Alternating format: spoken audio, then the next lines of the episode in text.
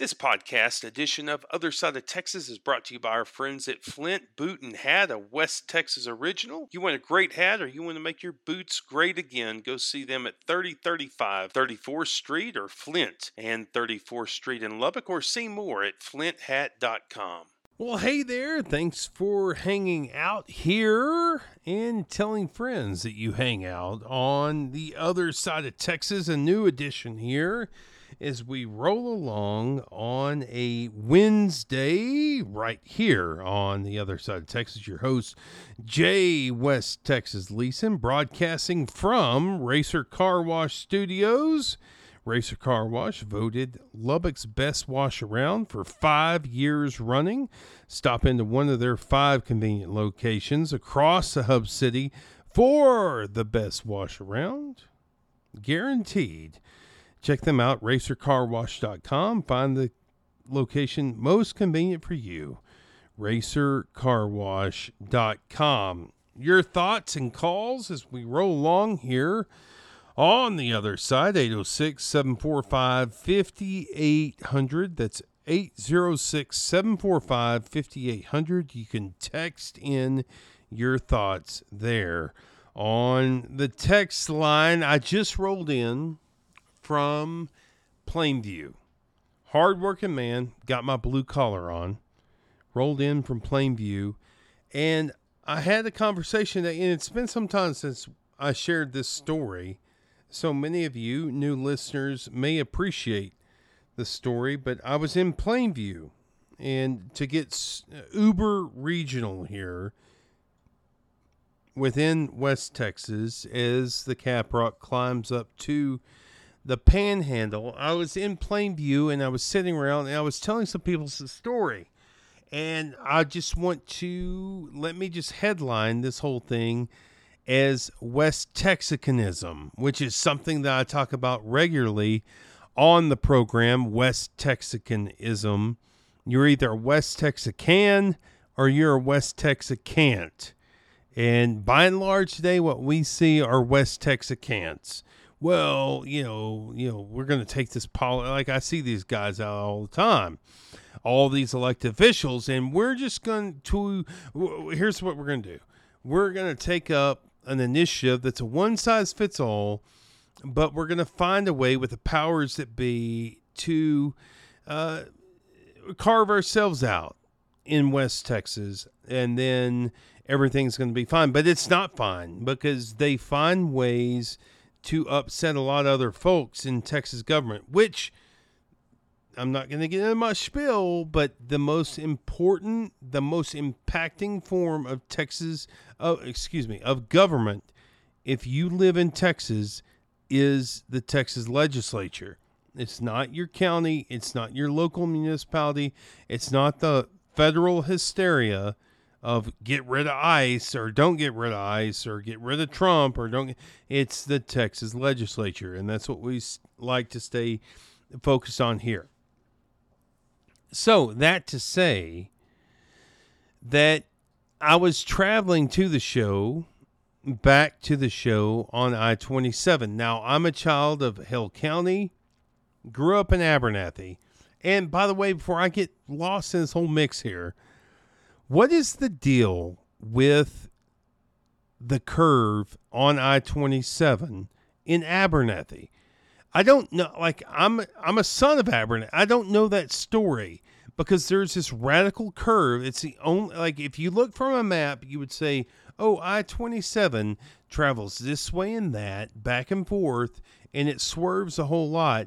But in Abernathy, there's enough of a curve that it makes vehicles slow down to fifty-five in order to make the curve.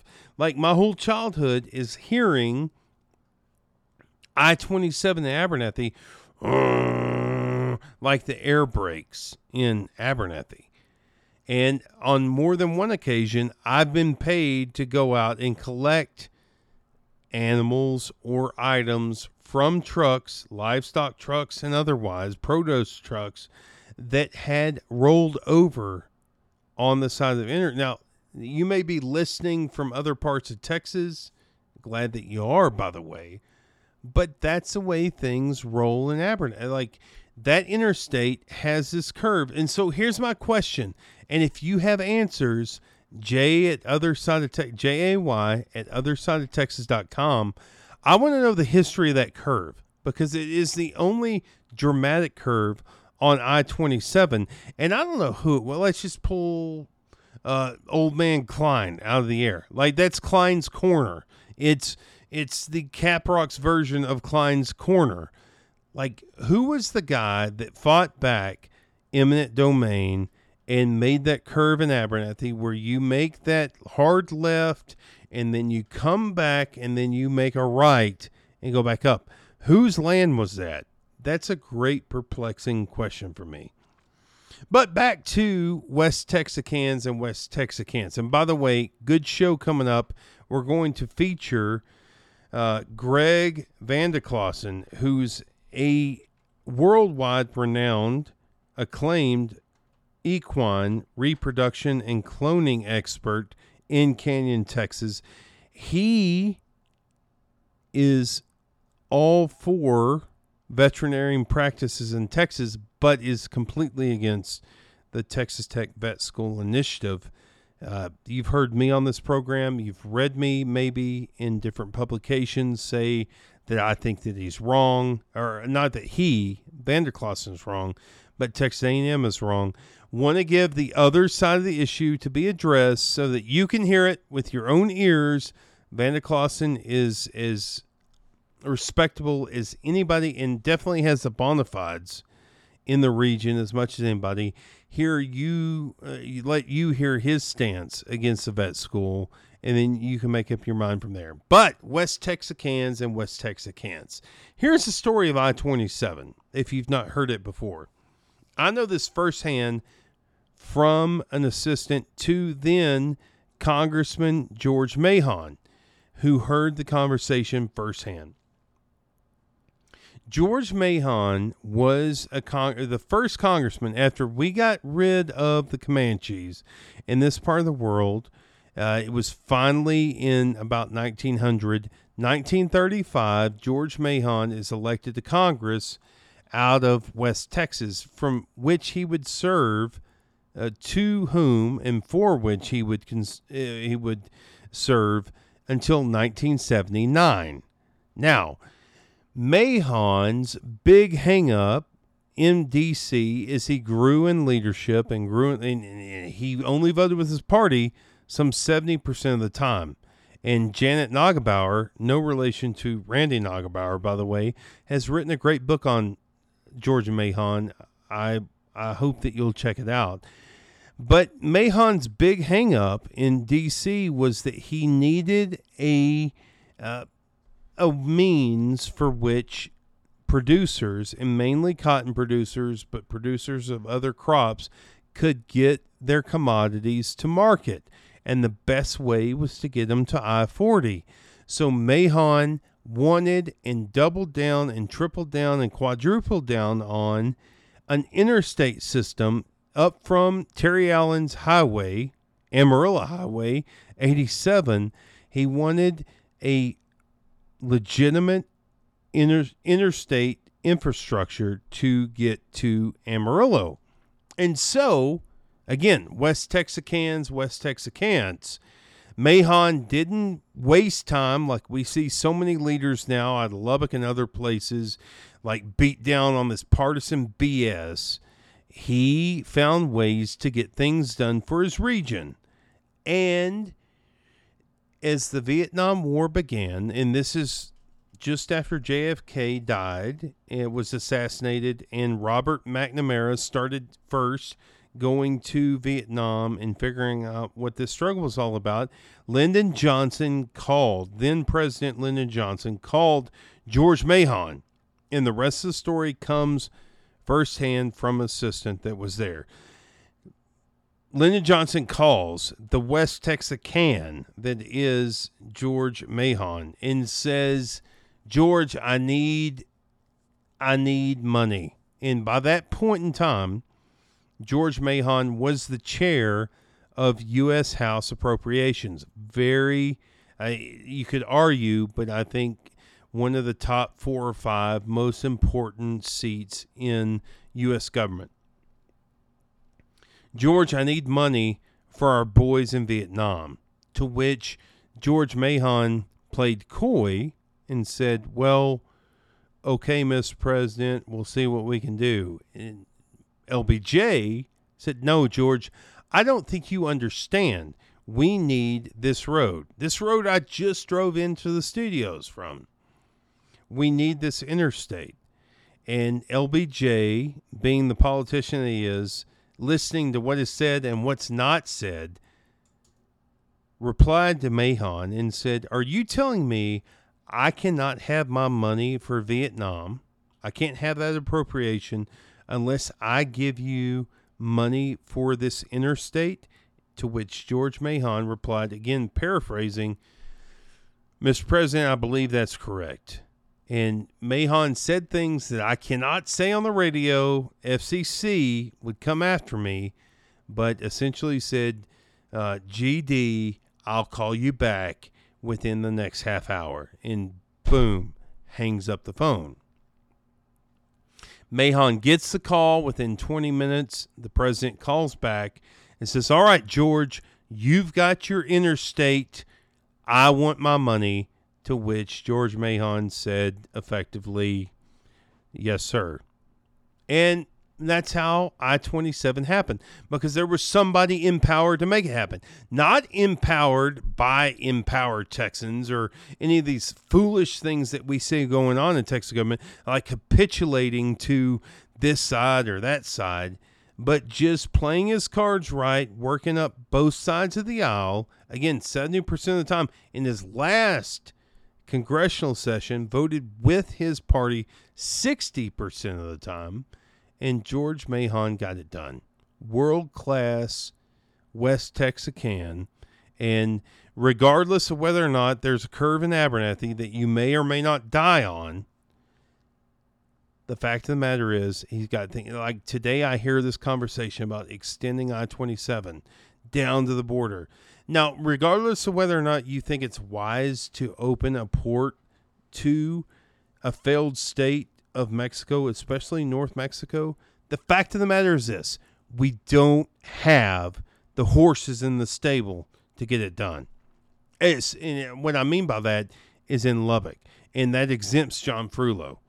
But the, these other guys, they cannot get it done, and then the matter becomes, are you going to take it through San Angelo, or are you going to take it through Midland? And then you got a whole fight on your hands, because Drew Darby is a big dog in Texas legislature out of San Angelo. And then you've got the Tom Craddock problem, and then the emerging Brooks Landgraf problem. So you can't just split off I twenty-seven. You can't, that's not going to happen. There's not the money for it. But regardless of the logistics of the problem and the political uh, continuity or incontinuity of the problem, the fact is this: we don't have the horses to get it done in Lubbock, because we've elected West Texicans. And that's where I want to lead off. Uh, not in the vein. And by the way, that interstate was just to the North Loop. I'm going to tell you in the concluding segment of this show how the interstate got to from the North Loop to South Lubbock. But coming up, we got Greg Veneklasen at Canyon, world-renowned veterinarian. Stick right with us here. We're going to get in that conversation, a conversation like you won't hear anywhere. Uh, the most talked about afternoon radio show in West Texas. Stick right with us here on the other side. Johnny can't Texas. Drink because Johnny ain't twenty-one. Yeah, but he's eighteen and he's pretty handy with a gun.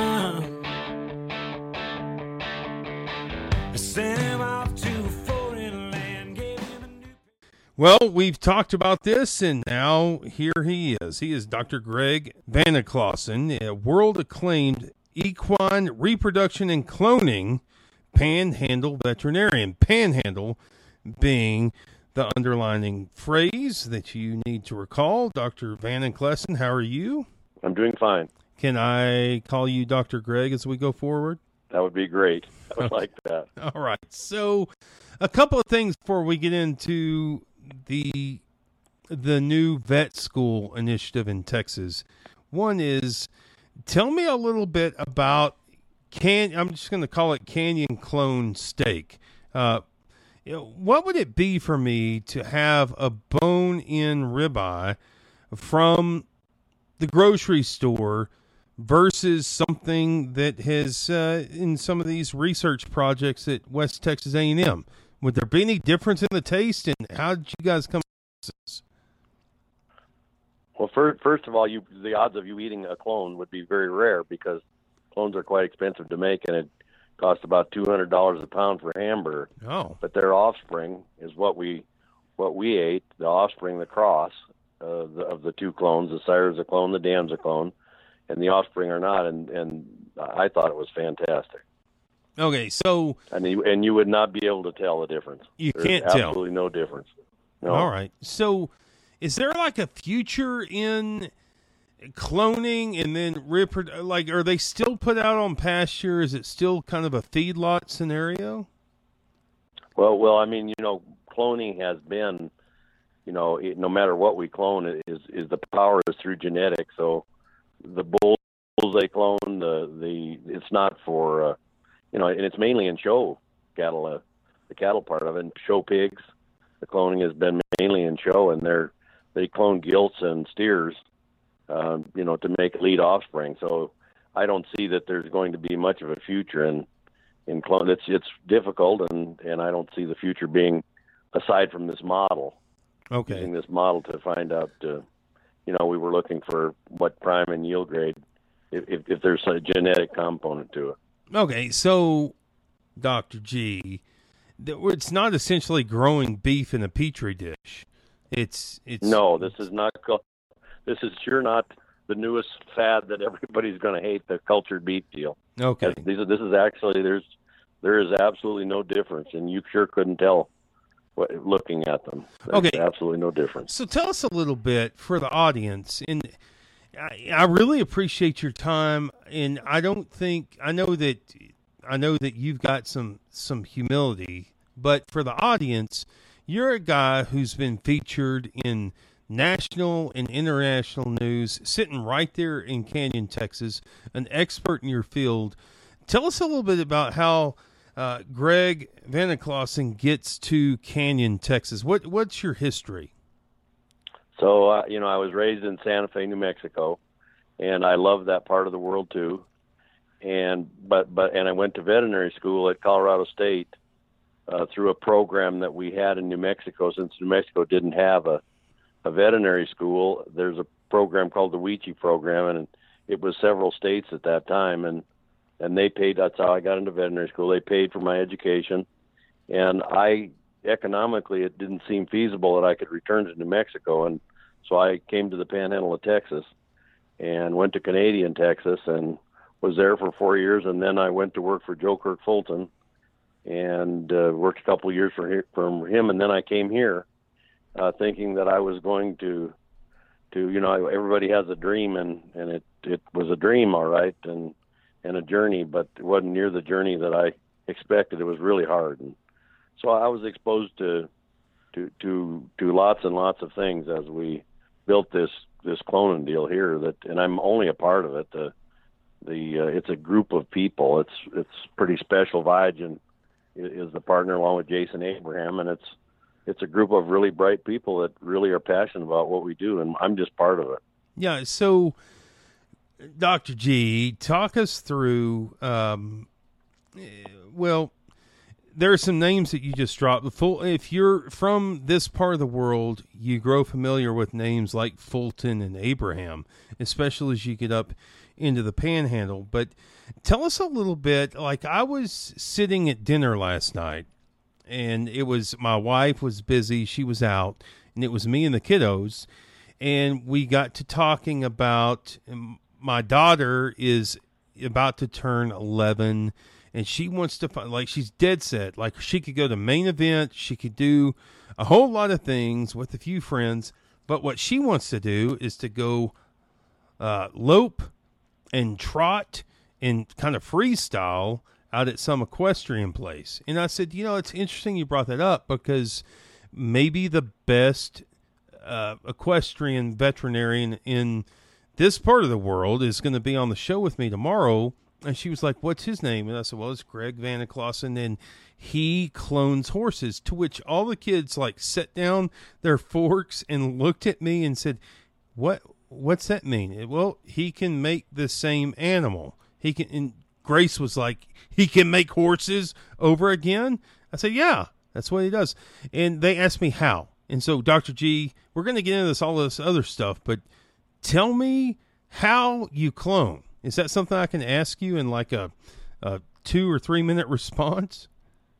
Right. And so it's, it's, it's the technology is not, is, is twenty years old.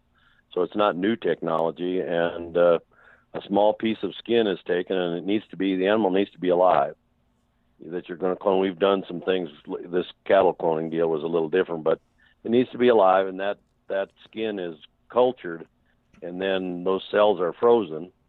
And and then when it comes time to clone, they're thawed out, and and uh, they're, they're you have to have a uh, an, an oocyte, which is a, a non-fertilized egg from whatever species you're cloning, and the genetic material is removed from it, and then the nuclear material is put in that, and the process is not as is uh, complex as it, as it sounds, and and then a, a, it's a mild electrical charge is run through it, and it starts dividing like a normal embryo. And, And then that's put in a recipient animal, depending on whatever species you're cloning, and and the the then it's incubated as a as a normal embryo.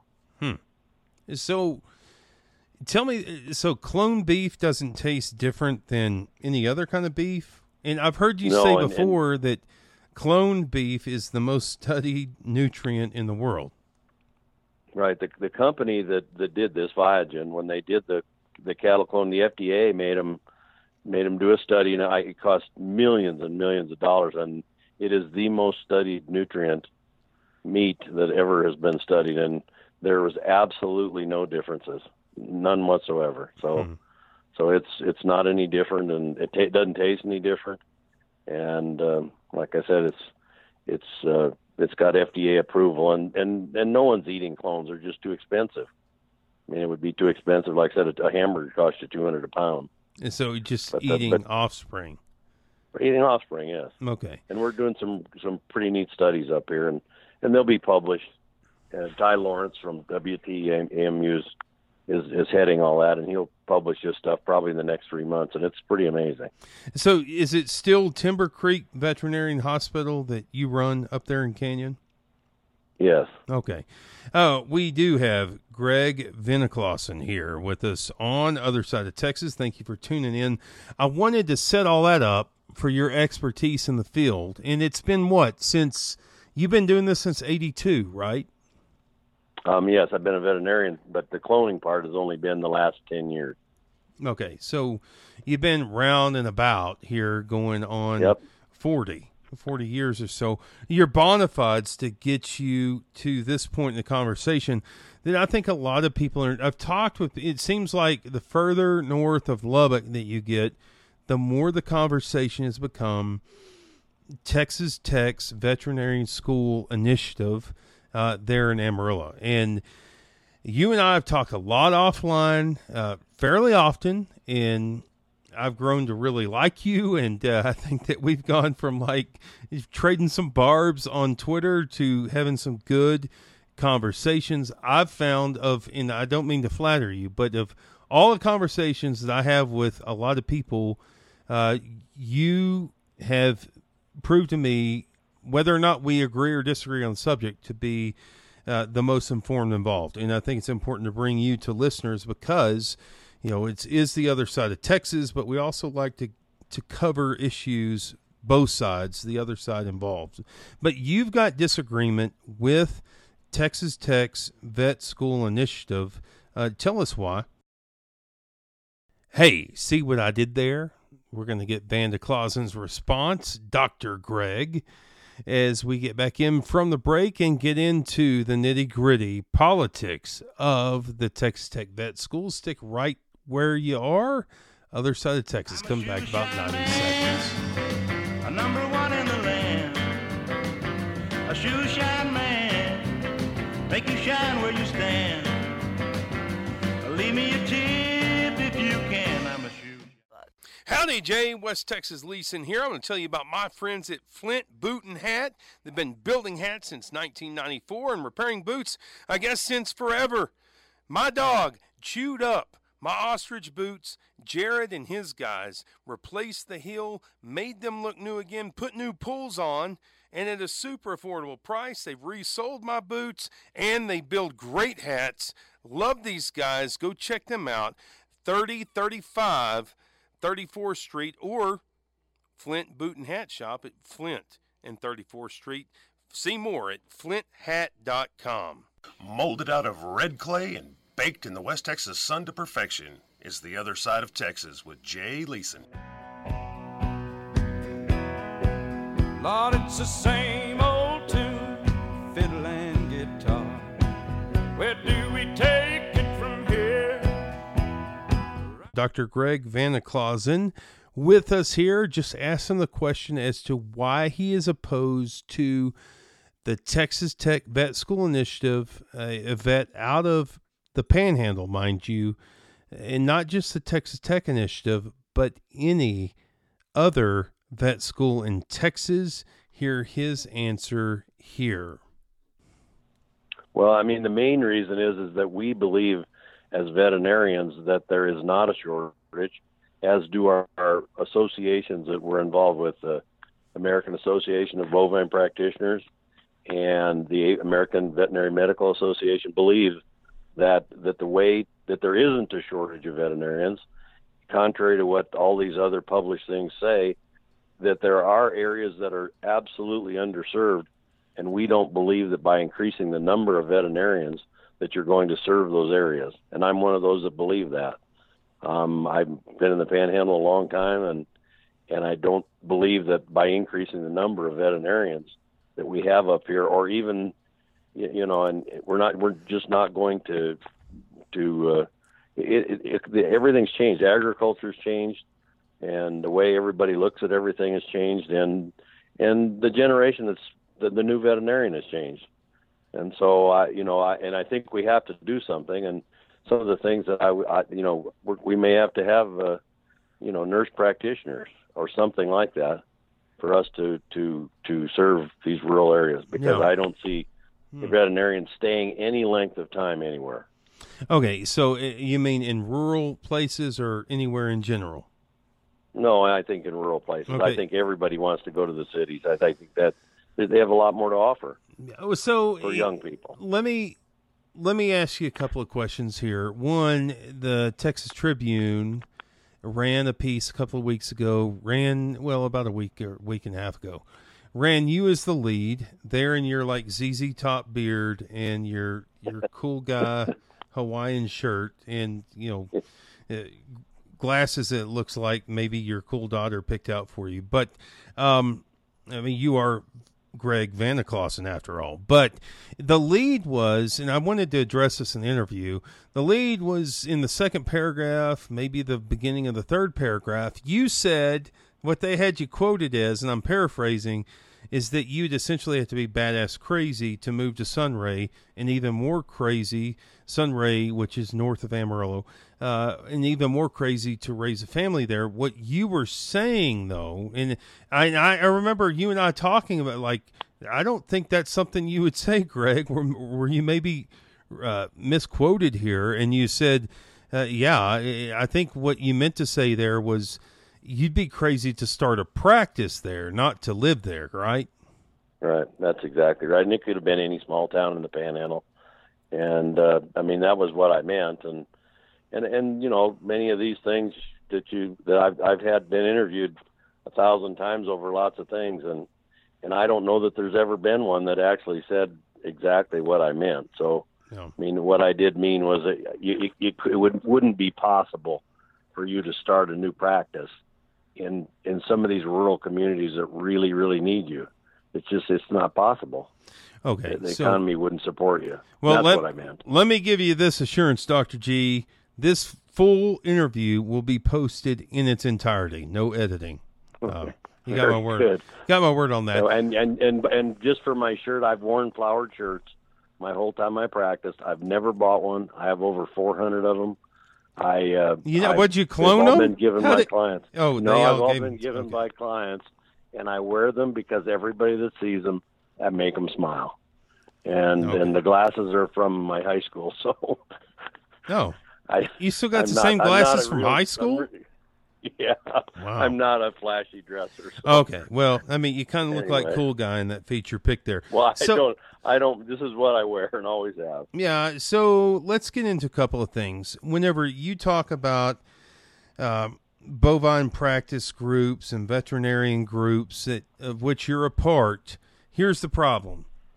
In two thousand nine, the Texas Higher Education uh, Coordinating Board said that there is a shortage of large animal vets in Texas. In two thousand sixteen, it repeated it.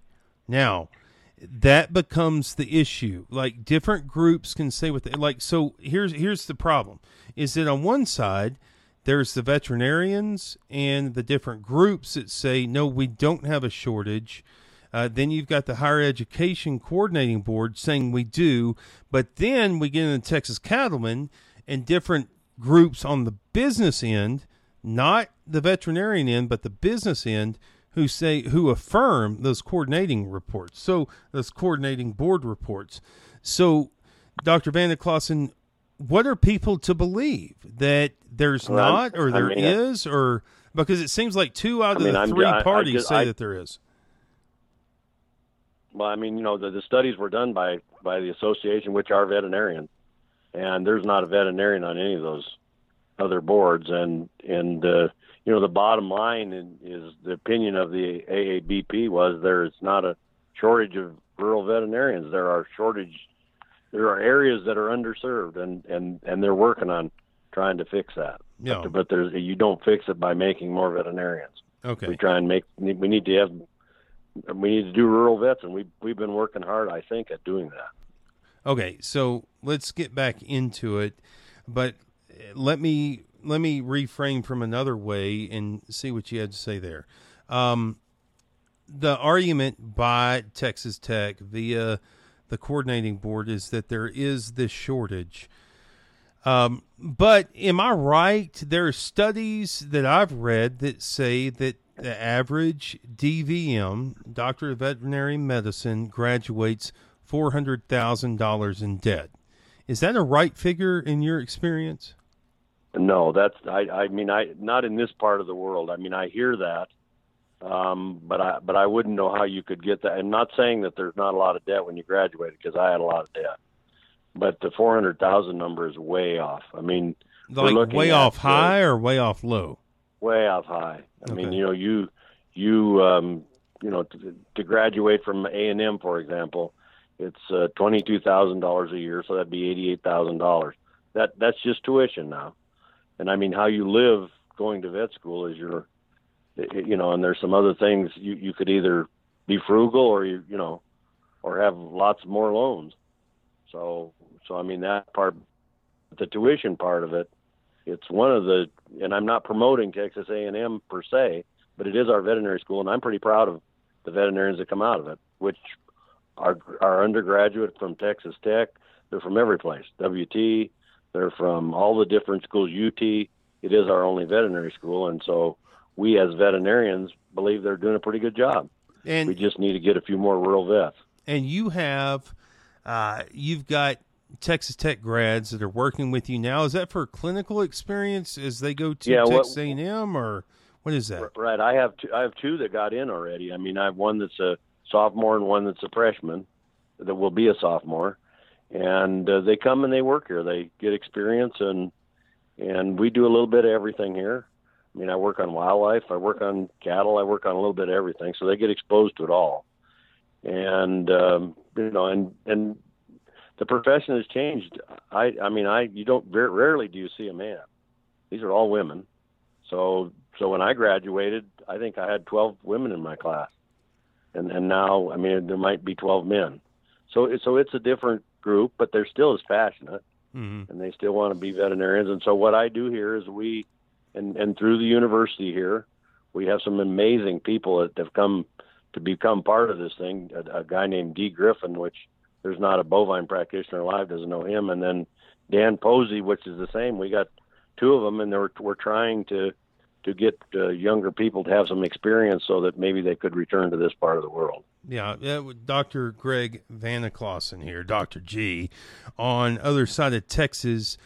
Um, let me ask you this, because in what I just laid out with the higher education coordinating reports, and, you know, I wrote a piece in Dallas Morning News, and then John Sharp responded, and he said, he, he said that in, you know, it's up to interpretation. He said that there is a temporary shortage of, and John Sharp, for listeners, being the chancellor of Texas A and M, he said that uh, there's a temporary shortage of rural vets in Texas. And it's just person to person what temporary means. Does it mean a five-year gap, or is it the seven-year well, gap between the reports, or is it twenty years? Uh, but you, you know, and, that, and that's a really important way you look at it, because veterinary medicine isn't a two-year, it's an eight-year commitment on average, an undergraduate degree, and then go to vet school. So you're looking at eight years. I can remember in two thousand eight when they came out and said, we have way too many uh, veterinarians. You know, the economy wasn't that good. And they said we had way too many. Well, remember how many years it takes to get who, veterinarians. Who was they? Th- that's a American Veterinary Medical Association, okay, which is our, there's ninety-one thousand members. And so, so, so this isn't, this is a fluid situation, but the, the cycle is, is, is not a two year cycle. And, And so it just say this school was built, we're not going to have the first graduating class till twenty twenty-five. And so uh, who's to say what's going to be the same then? You know, maybe maybe there will be a need. Maybe there will be absolutely no need. Okay. You see what so, I'm saying? Maybe yeah. maybe this school, W T or uh, A and M, will have produced enough rural vets to fill these few holes that we have. Okay. So, Doctor G, text... And I'll just paraphrase it, but I think a lot of people would make this argument. I want to get your response to it. It seems that, I'll just draw out an analogy. If there were a shortage of plumbers in Texas and one school had, quote unquote, a monopoly on training plumbers, it might be in plumbers' best interest to, in their own personal self-interest, to prohibit there being more plumbers out in the workforce, because it might cut back on existing plumbers' profits. Some would lob that same claim about veterinarian groups, as you stated, the bovine groups and the A V M A and different groups, to say, look, we don't want more people out there because we don't want to take a cut. What do you make of that argument? Uh, I mean, you know, it, it I, I'm not sure that, that that means anything in veterinary medicine. I I don't think it's so much cut in salaries as it is employment. Um, I, I I mean, it's we're we're a unique group of people, very passionate. Um, the, the my the, my colleagues in the panel that I know are, we do what we do because we love it, and uh, you know you know we it's not about compensation, although we all have to make livings. Um, I, I, it's, it's, it's special, and it's not like lawyers, and we, we have to, we control our own destinies. We, okay. we have to have our own clinics. We have to have our own, everything is ours. Our business is ours. And we're not very good, honestly, at, uh, at running them. We're really good veterinarians, but none of us are very good at running them. So, okay. so I can't see that, that we could, com- that, that makes no sense to me to compare them to compare them like that. Okay, so you've been critical of the four point two million dollars that the legislature put out, not for, it, people get this confused, it was for the Texas Tech Vet School Initiative, and we're way too early in the process to say the legislature was effectively signing off on Texas Tech's vet school. Um, some, that's been lost on some ears, the Caprock up to the Panhandle. But you've said to me that you feel like that money would have better been served to be put into vet loan repayment programs. Right, right. And, and that wasn't just me. That was this two thousand sixteen update from the Texas Higher Education. Their recommendation was to the legislature that they should fund this existing program, and that, uh, you know, to, the, to, for rural veterinary medicine. And yeah. and uh, this mil- a million dollars per year could support forty-five veterinarians in rural practices, and that is real. Those are real, and that they're right out of that. And you could do that for four years. And I think after that, I think you could see that then you'd have some, some da- real data, because they'd be real people, and they, you know, you, you wouldn't be making things up and, and wondering. And I, I think that's what I would have done. That was a recommendation. Okay, but help me and figure this out. The recommendation was not adopted. Help me figure this out, though. That that report so, in two thousand sixteen, the money's appropriated in two thousand seventeen, but a couple of questions I want to follow up on you there is to say, uh, one, A and M has how much money put back into, tr- I mean, A and M can't pony up a billion or half a billion to take care of this debt and this repayment program? Uh, see, those are things I couldn't answer. Okay. I mean, the only things that I know, and I, like I said, I don't know how Texas A and M is run. I don't know how the, actually, I, I don't know a whole lot about uh, how the legislature works. All I know is that when I read this, this report, which is what everybody's basing everything on, it said a million dollars. Well, the, that came out, those were tax dollars, that four point one or whatever it was million. And, and um, those could have been, I think, and I'm just saying that as a taxpayer, I think they could have been good, uh, put to good work. Could use. I I have no idea why why this was not, you know, what what what they can do and what they can't do. And I mean, there are some things that to keep your accreditation that you can do and can't do. So I don't think you can just put money out and and pay for school. I don't believe that can happen. But I sure wouldn't be the way. That'd be a good question for the dean. Yeah. You know, I mean, that's a, would be a great question. I think you ought to get her on. Um, I think they're trying. I think they're trying to do some things that we're asking them to do. Dean Green. So, uh, yes, look, I want to uh, got a couple more things on this front. And again, I appreciate you making time here. Uh, on sixty Minutes, I saw that you cloned like how many Argentine is it Argentinian polo horses? Right. All those horses that were on that sixty minute special were were uh, born here at Timber Creek. I mean, so, they made it sound like they were born in Argentina, but they weren't. Those, yeah. There's twenty-eight of them. It's been about six or eight, maybe ten years ago. And then Adolfo Cambayaso, which came, who came to the clinic, and he uh, he he's the one that, and, I, and like I said, the, one of the greatest horsemen in the world. And he rode those clones to win the Argentinian Open, and it was a good story. I mean, there wasn't a whole lot of science in it.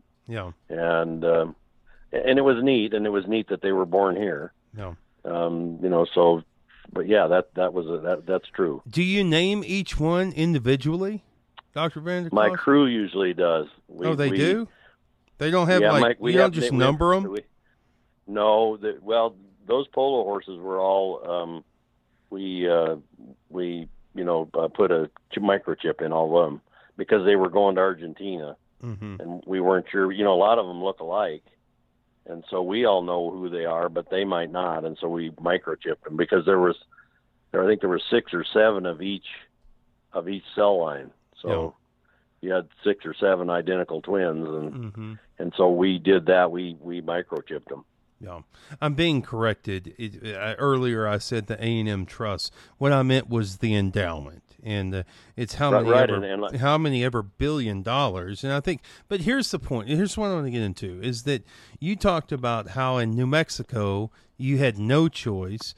But Doctor Veneklasen, a lot of people in this part of the world see that Colorado, your your Colorado State is closer to the Panhandle than is College Station, and so is Stillwater with Oklahoma State, and they feel, and uh, I'll have to look back at the numbers and look at it correctly, but I believe last year, whether it's political stunt or not, that A and M took in more West Texas A and M grads than it had in the decade combined. And I think that that just causes a lot of people to just sit back and take pause and say, you know, what is this really about? And is, uh, there is no choice in I would, Texas. I would understand and, that, but But there is, I've been involved with this program through with Dean Hawkins, and this Who, program was started in Dean Hawkins, two thousand ten. Deceased, uh, Dean Hawkins, about a year deceased, ago. Yes, yeah. and one I'm, of my one of my dearest friends. Uh, yeah, and, and I don't say that. I don't. I don't say this. Saturday. Hold on, hold on. I don't say deceased lightly. I know that he was an institution at W T and attracted several people like yourself. So I, I, I don't I, I throw deceased out there. I don't want you to hear me say, well, he's dead. That's not the the fact is is that he built W T into the program that is today, and a lot of people ought to, if they haven't, looked at W T's undergrad program for veterinarian and agriculture and really be impressed by what he accomplished. Right, and and I think that's where this, if we look at this seriously, I think that's why they started taking these. What we did is we had, they hired people here through the A and M system, these two veterinarians, and they have helped students get ready for vet school. We never really had that before Dean came. And it wasn't that they were qualified or not qualified. I don't think anybody really knew how to get into vet school. And they didn't know the classes to take, and I don't think there was... In, this school is amazing now. I mean, they, they are taking young students, and if you want to be a veterinarian, they change classes, they've changed teachers, and I think this result of getting these more people in was re- a result, and I've been involved with this since two thousand ten. It, it had, you know, we, it, I, I guess in retrospect, we should have probably done more to to tell the world what we were doing. We were just doing what we thought we were doing, and, and it seems to me like it's working a little bit. We have more people getting in. Um, I think any of the people that work for me are going to come back to rural practice. I don't see any of them not. And I mean, rural being Canyon, Amarillo, et cetera. I mean, I don't see them going a whole lot farther than that. I just, it's just really hard to, to, to get those kinds. And, and there's only a couple more places you could even have a clinic in no, the Panhandle. But I mean, you look up and you say, well, if you're centered in Pampa, then you've got, you know, a hundred mile radius that you can work within if, if you want to go after. Right. And, but, but I'm back to A and M has not produced those. So, well, I, and so, actually everybody has gone. And, and I, I met a really neat girl at this bovine conference we had the other day, and she is a Texas Tech grad. Her name is Maria. And of course, everybody that graduates from any school, if there's only one vet school, you end up being a, an A and M graduate too, and she is an A and M graduate, and she is practicing large animal and having the time of her life, and she's in Pampa, Texas. And so, you know, and we talked about the, the rural communities, and she's making it work and, and liking it. And then I have another real good friend that she's leaving. She's a dairy practitioner. It's just, she's been there seven years, and it's just, uh, it's hard, and it's, you know, it's maybe time to have a family, and and that might not be where to do that. And so this, it's a very fluid deal. And there's already been two more vets that have already filled that position. Hmm. So, so, I mean, these are things that, I mean, I don't know that the real world sees what goes on here, you know? And I, and I mean, it, I, there are, the positions are filled again. They were filled quickly. Hmm. And, and the other thing is, is I, I hear that, that all these are filled by out-of-state people, but you and I both know I, the reason why I'm here is, man, it's better in Texas. The economy's better. There's no state income tax. I mean, gosh, you couldn't have it any better. I mean, I mean, actually, and, and then to live in the Panhandle, you and I both live here, and we both love it. I mean, you know, what, what more could you want? So I can see why people would come, and uh, and and there are and there are jobs, and there are veterinary jobs, and they seem to fill up. Now, if you have a place, a veterinary clinic, and you want somebody to work for you, and the clinic has no value for anything, I could see it where you wouldn't couldn't get anybody to work for you. Some of that's that. So, you know, you just, it's just not what young people want. Okay, so what Tech has done, and this is just me paraphrasing and reading the situation, and just to be plain, you know, I I lead into this program, Jay West Texas Leeson. This is not a red and black thing. It's just looking at the situation as a whole, as the aforementioned two thousand nine, two thousand sixteen Texas Higher Education Coordinating Board's reports. And, and quite frankly, and this is another hang up for a lot of people. I'm going to get to the broader question, but the immediate question is this, Doctor Veneklasen, that a lot of people have seen W T, West Texas, then state, nineteen ninety-two forward. A and M has never put the kind of money that it suddenly put. So that, along with the graduating class from W T last year and matching the last decade, a lot of people scratch their heads and say, is A and M just, is this knee-jerk?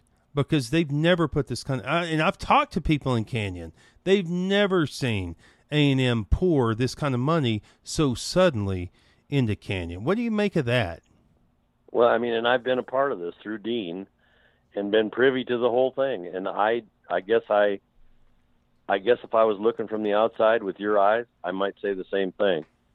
But, but we have done things, this university has done things that no one else has ever done.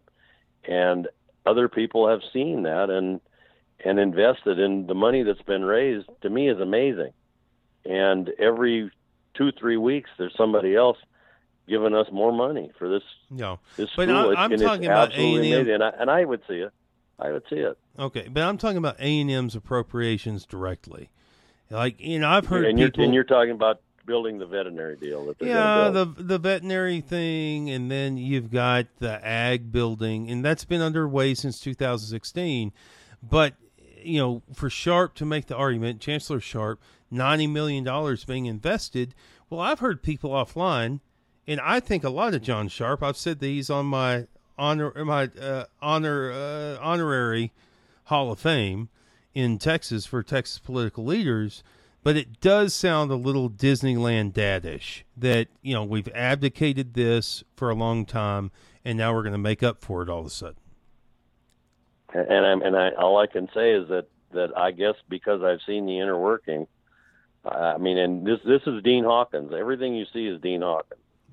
So, and I, and I, it's, it's, he, he did this, he put this together. He had this dream, he's worked on it. And, and I've been there and I've listened to the whole thing. And, and, and you're right. If you look at it from the outside, you'd say, wow, this is, this is amazing. But, but I think there was, you know, there, there's something in there. Then it, it started in two thousand ten. So it's taken eight years and, and, and yeah, they've invested into this, into this university. And and not really, like you said, in, in a whole lot of other ones. I think they're, it, they've invested, but nothing like this. And, yeah, and by the and other so, ones, I mean, and, and that's an important statement because John Sharp has said that we're going to create this pipeline plan from Tarleton and from Kingsville and uh, from Canyon and from Prairie View. And, you know, each of those dealing with different different parts of livestock. But it's only been Canyon that he's poured into, and so like here, here's oh, that we that we know of. I mean, those are that, things you would have but, to ask him. Uh, well, I don't know, but that we know of, and that's been on public record, and that they've issued states, statements on.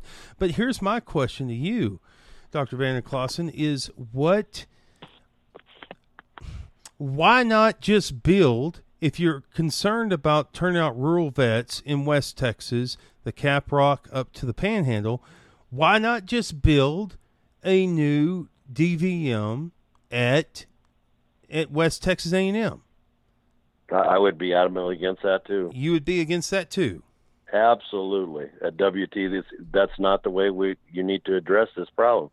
The problem needs to be addressed by by the way they're addressing it, by having two expert D V Ms that understand rural practice, that was head of the Academy of Rural Practice that know what we need, and taking students from Texas A and M that would actually go through a program here that would expose them to rural veterinary practice. All right. So and and I, I look at this as just a finger.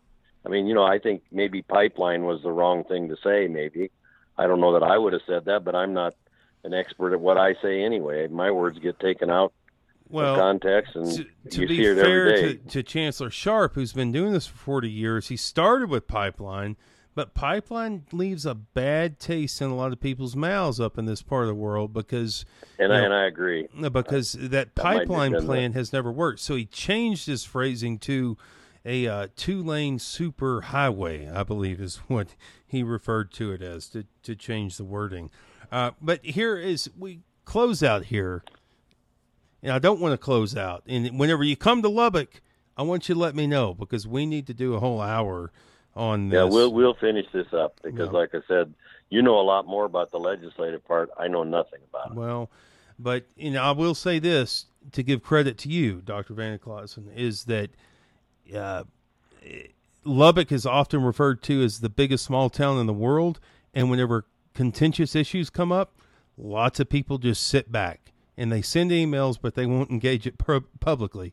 And uh, the region itself can be the biggest small region in the world, and you've stepped into this, and, and I certainly appreciate how much ever I, I agree with you is beside the point. I appreciate you stepping into it. I want to ask you this. Texas Tech says, uh, Doctor G, that it's going to, it's going to provide this school. It's going to, going to be a, a different model, an innovative model, as the coordinating board called for, in that it's going to be a ninety million dollars build there at the Health Sciences Center campus in Amarillo, but it's not going to have an internal hospital, which will help with the overhead costs and the operating costs year to year. It's going to build the institute, the system. Texas Tech is going to build relationships, and has, it says, built relationships with veterinary practices where people can get the clinical experience that they need in other places, and that will help offset the costs. In this conversation about where, what's best use for taxpayer dollars, that seems to me to be a pragmatic solution, that we aren't going to have an internal hospital. We want them to be rural vets. We're going to put them out there. They're going to practice in rural places. And given that's a pretty wide, I would think that that's Oklahoma, Kansas, not just Texas, but in a, in a wide swath of a region. Uh, what's wrong with that proposal? I mean, I, like I said, I, I think the model is flawed. They've modeled it after Calgary. And and just yesterday in this clinic, we had our team here, and our team, I mean, I spent a lot of time in Canada, in Calgary, and Fort McLeod, and, and Lethbridge, a lot of time, because that's part of our cloning operation. And the chief scientist was here yesterday, and we talked about that. And there are problems with that veterinary school. It's heavily subsidized. In Calgary. And, and in Calgary. And that's the model, and and they're okay with that. The, the Alberta province and the people in Alberta have spent two hundred million dollars more than they thought they would, but they're okay. They have oil sand, and they want a veterinary school. And that's, like I said, they and, and there's been no recent school that's able to, that's been come online to produce vet students cheaper than the ones that are already here. That's a fact. Okay, so that came from that A V M A study I, I was talking about. Okay, so so so I mean. You know, I, I, I guess we're going to find out. So, so the Texas Tech ask is eighteen million dollars, eighteen and a half million dollars appropriation annually. Uh, it's expected, and this is based on numbers that you've told me before, that the average debt coming out, as we've mentioned previously, from from A and M is twenty two thousand dollars a year, and Texas Tech is going to be about twenty-one thousand dollars. I'd have to verify that with Texas Tech, but uh, whenever we get into a well, subsidy, I mean, whenever we get into a subsidy conversation, it doesn't seem quite the same as Calgary, in that Tech has the ninety million dollars to build the facility, and it's going to ask for eighteen million dollars, and its students are graduating about one thousand dollars behind Texas A and M. Right, and, and to me that doesn't pencil out, and And Calgary's tuition is much, much less, okay, because it's subsidized. And so, and in many of these schools, you know, aside from A and M, they take out-of-state students because that's what pays for the school. Many, many schools, like Colorado State, half of them are out-of-state people. And so they do that. They can double the out-of-state tuition, and that's how they make up the difference. Yeah. Okay. So, so, so I mean, there's there's there's a lot more to this than. Then uh, you know, then it's it's not, none of this is easy. Yeah, and, and I mean, I you know, I, I I would I'd love to talk to to uh, Doctor uh, Chancellor Duncan. I I mean, I I'm sure he's a fantastic guy too. Um, I don't know that, you know, that, that he'll be around to do that with me, but I would like you to talk to him. I mean, you're, you're, that's your part of the world too. And I wish he would come on and you'd ask him so I could listen to those questions. And well, I'm sure that there's and, a, and, a lot of conversation to get to in the next six months. Um, let me, yes. let me ask you this, and here's you and I just being region first and not wearing maroon and white or red and black. The more I hear about this issue, now, to be fair, I err on Tech's side. I think that the coordinating board reports, the businesses, I think it begins to tilt Tech's way. But that said, I think that there's danger in overselling the issue and underselling the issue. And this being Texas Tech's vet school initiative based on those coordinating reports and overselling, I hear people say, well, Tech's going to put together a school, and one hundred percent of these graduates are going to go on to rural place. I, I don't think that's realistic. I think that it's it may be forty, it may be thirty-five percent, it may well be thirty uh, that right. are going to go on to do. And if you model it after Calgary, that's what it is. And but here's the deal. In underselling it, in playing the John Sharp hand, that Texas is too big to need another vet school or, you know, whatever kind of, in my view, jumbled messaging that's going on from College Station. In underselling, it's not being done now. And I think a lot of people have grown impatient at it, at it actually happening. So why not give it the opportunity to happen? And maybe sixty percent of those graduates stick from Texas Tech, and maybe rural needs are met. Because, again, back to the original point, it doesn't seem like what we're doing now is working. So to uh, completely undersell it and dismiss it, I think, is wrong. But to oversell it and say, well, we're going to graduate fifty-four in our first year, and they're all going out to rural locations, I don't think that's feasible either, Doctor Veneklasen. Right, that, that's not going to happen either. And, I, and I'm not, I'm not uh, an alumni of either, nor do I care about either one of them. I'm a veterinarian who's a passionate veterinarian who had a, has had an incredible journey, and that's what I am. So, so I mean, I can see, I don't tend toward either side. I can see that, that we are getting results for what we're doing here, albeit the world doesn't know because it's not published every day.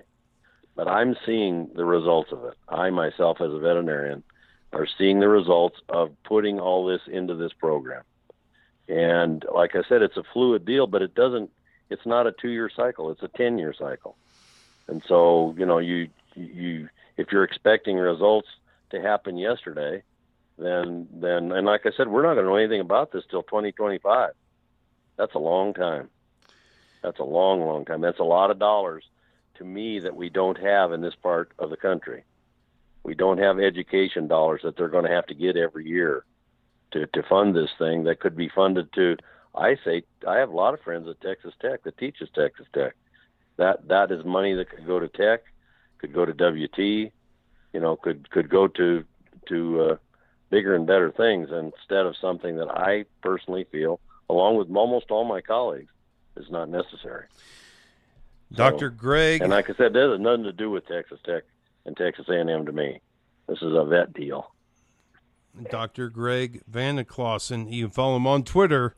At there are three G's involved here, G R E G G D M V. Uh, they're at Timber Creek Veterinary Hospital in Canyon, and uh, I'm going to tell you, probably going to bring the kids up, and I want you to sedate the animals because my kids are, are crazy, and uh, they're okay, that's all right. They're going to be We're, pretty we have, excited. We, we like we like that, and, and, and I do appreciate your. Your honesty, it, it's it's really nice. Well, it's it's nice to have the other side of the issue, and uh, to to mull on it fully, to be informed. And I will tell my kids to be prepared for your Hawaiian flower shirts.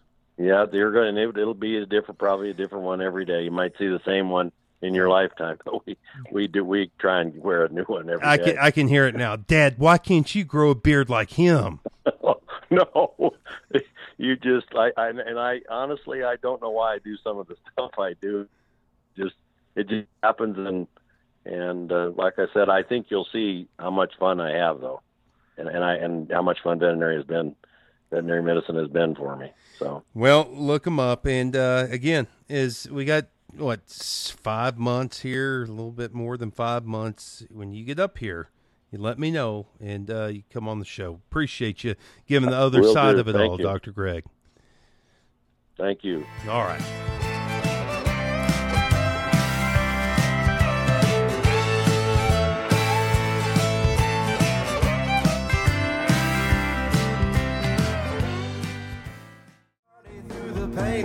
Welcome back in as we close out the program. Listen, tomorrow we're going to have James Arnold, president of A B C Bank, on the show. I say this all the time. Uh, forget the talking points, whether it's some politician, some political action committee, local, uh, the G O P office or the Democratic office. Forget all that. Uh, just listen to what's going on economically wherever you live, and you'll have a better understanding of what you're fighting for. Uh, James Arnold. Nobody knows the local economy in West Texas in the Lubbock area better than James Arnold. He'll be on the show with us tomorrow. You'll want to tune in for that. Good conversation coming up with him. And then also check in with Blue Collar Bill, our friend Blue Collar Bill. See how things are going out there on the blue collar front in the region. And then also on Friday, no more important syllable in what I'm about to say than D, D, E, D, uh, Brandon Darby. My buddy, Breitbart Texas editor, your buddy, be in studio on Friday. He and I are going to play a game of Master Debaters, D, Master Debaters, and uh, that'll be a lot of fun. And guess who the judge is going to be? The judge is going to be retired Colonel out of Dyess Air Force Base, retired Colonel Michael Bob Starr. Check in with Michael Bob Starr. What's he been up to? And I think that you'll find that uh, what a virtuous guy, what, what he's been up to since the campaign. You last saw him running for Congress, what he's been up to since then. A great guy. And uh, glad to have him in with Brandon Darby and myself on Friday. And so where I left off in my story about West Texicans and West Texicans, in the monologue, Tip O'Neill out of Boston, out of Massachusetts, is the Speaker of the House. And he needs, it's just, I, I think, uh, seventy or so. He wants a subway system for Boston, the Massachusetts transport, whatever they call it now. It's a world-class system, subway system. He wanted that built back then. And guess who came to to try to make it done? The ultimate West Texican, George Mahon, out of West Texas, uh, House member, chairman of appropriations. And he said, George, I need you with this. And George said, I need you to be with me on something else. To which Speaker O'Neill said, what's that? He said, I need that interstate I've gotten from the president. I want it to be extended ten miles from the North Loop in Lubbock to South Lubbock. Tip O'Neill, in no position to say no, gave those uh, interstate miles over, that ten or twelve miles over, to George Mahon. And all I'm saying there is if you're driving from South Lubbock to Amarillo, you need to understand how you got there. And it was based upon a great politician, a West Texican. And every time you ride that road, here's my only request, that you think about where we are now and what was then. And people can stuff the nostalgia argument in their ear. We're in a place and time in rural Texas and in rural metropolises like Lubbock where we need those kinds of leaders. This program will be a place where those leaders can find refuge and where you can find straight talk. Uh, so uh, speaking of straight talk, the other side of the issue there, Doctor Greg Veneklasen, and you'll get more of it right here. Thank you for sharing this program with your friends, with your coworkers, with your family every afternoon, five to six P M Podcasts are always Central Standard Time, by the way, podcasts always up in the evening of, and we wouldn't be here without you. Whenever I stop having fun and feel like rural Texas is where it needs to be, I'll stop doing this. Until then, I look forward to seeing you next time right here. Going to get home, got to get home. Great family, above average dinner waiting for me there at the Leeson Ponderosa. Best to you. Check us out, Other Side of Texas. Follow us on Twitter, O S T X Show, and there on Facebook, Other Side of Texas. We'll see you next time right here, A M five eighty. Shipwreck on the mountain, rubbernecking all the outlaws. It's who we